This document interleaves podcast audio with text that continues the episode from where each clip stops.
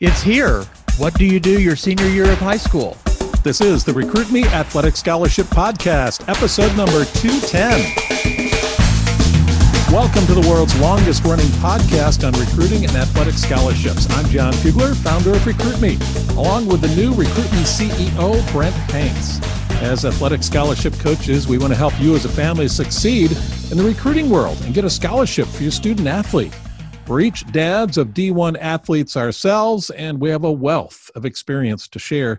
This weekly 15 minute podcast will change your scholarship future. You can find every episode on your favorite podcast app or on our website at recruitme.com. Make sure you get the free recruiting power pack, it'll equip you. And one of the features in there is a template for your player profile or resume. You can get that at recruitme.com. And make sure you check out RecruitMe 3.0 at recruitme.com slash system. Well, here we are. We have made it to senior year. Brent, we, we, we got it. We're done, right? uh, well, I, I hope we're getting people to a uh, fun part in their senior year.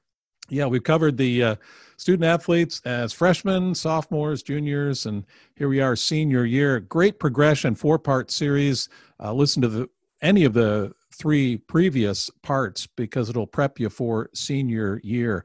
As we are uh, listening to this, as our listeners are have these in their earbuds, um, what you're done with baseball. Summer baseball season is over, huh? Yeah, summer baseball will will be over, and um, we're going to take a little break here, and then uh, his his organization does have some fall uh, seasons. Okay, okay, that's good. That's good. Now we're talking about senior year. What do athletes and their families do in this very important last year of high school?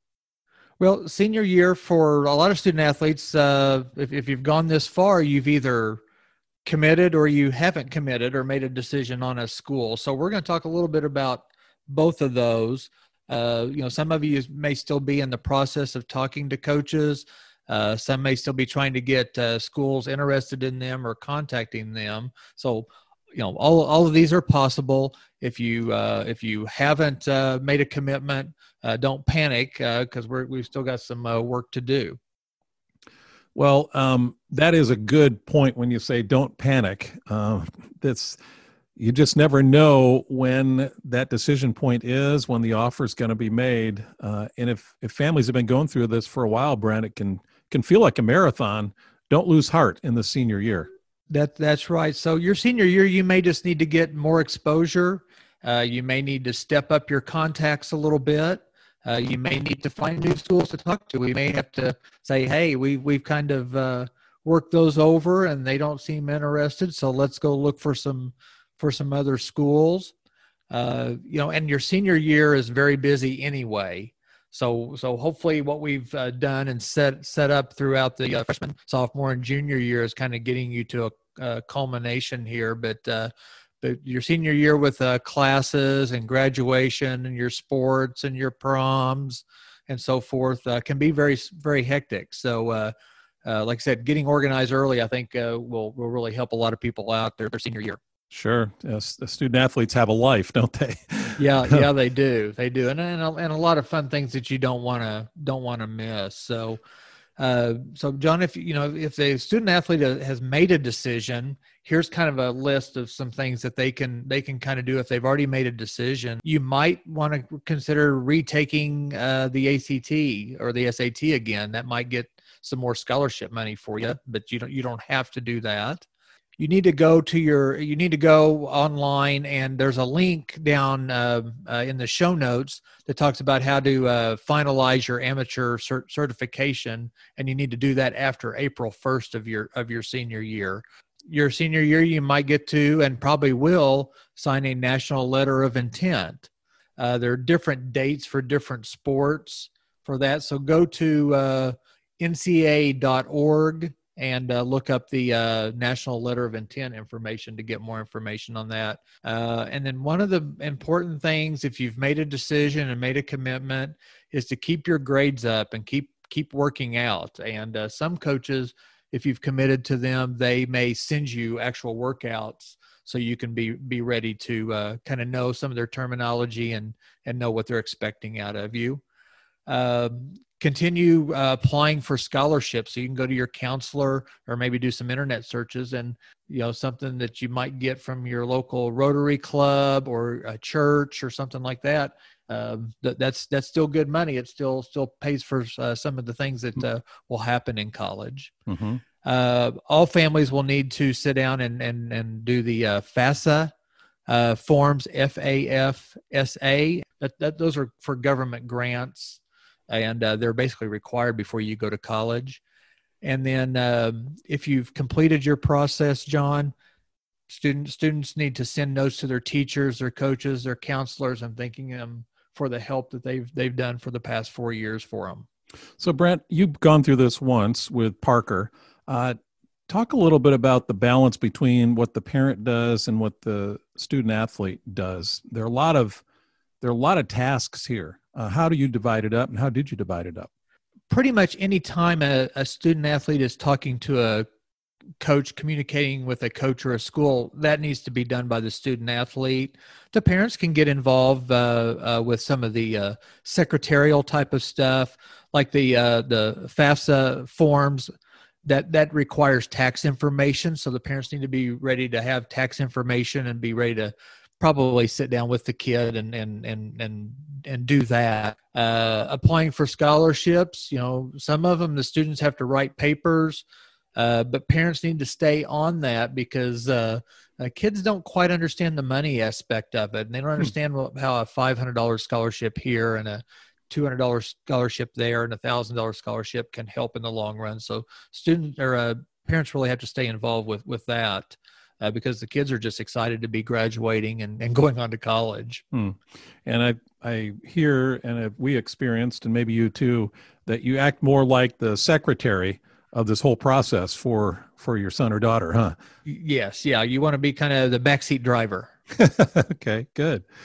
Good. Well, so you got a list of things there, and uh, as you mentioned, we'll put a couple links in the show notes as well that you can grab and and go to to find out more information, especially about the uh, amateurism certification that's yes. due. Okay, good. Yeah. Now, if you haven't made a decision your uh, your junior or senior year, all these things that we've been talking about for the last uh, uh, two or three episodes, uh, you, you, can you can still get a scholarship and you can still get a, a position to uh, to play if you uh, if you're if you're not quite there. Now, if you have made a decision, don't relax uh, because uh, I've seen people lose their scholarship and lose their spots because they didn't take care of their academics or they didn't continue working on their sports skills and they kind of went backwards and and uh, when a when a coach got the uh, their uh, academic information they're like oh you we, we we can't do this. So just because you sign that letter of intent doesn't mean that you're you're done with school or done with uh, athletics. So uh, keep uh, keep keep going on that stuff. And one note that I have is is and and and, and I was lucky that Parker did this. He really worked hard after his commitment, and he probably got in the best shape of his life after he got his scholar, uh, college uh, offer and he was able to really impress the coaches when he when he arrived in the summer and in the fall of his freshman college year.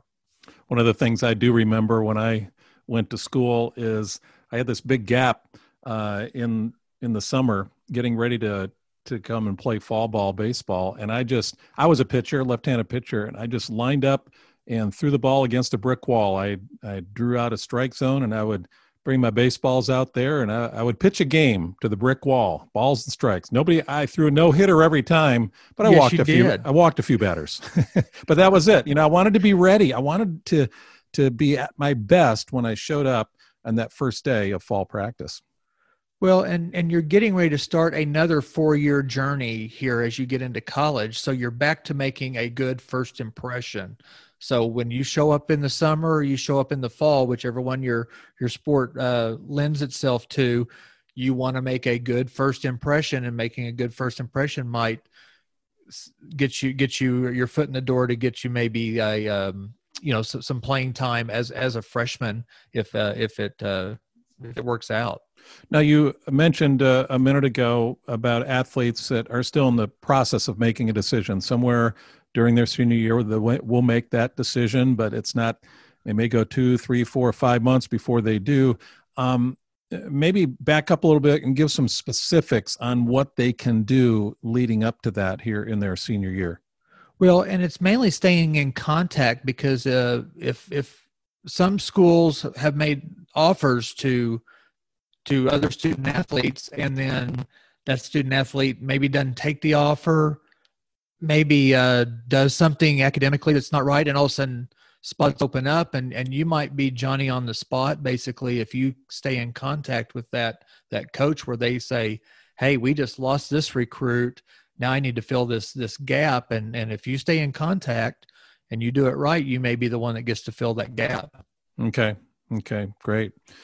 Well, that concludes the four part series on each year of high school. Yeah, John, you know, everybody's recruiting uh, experience is different, but these are should be some of the basics that should guide you through your recruiting process.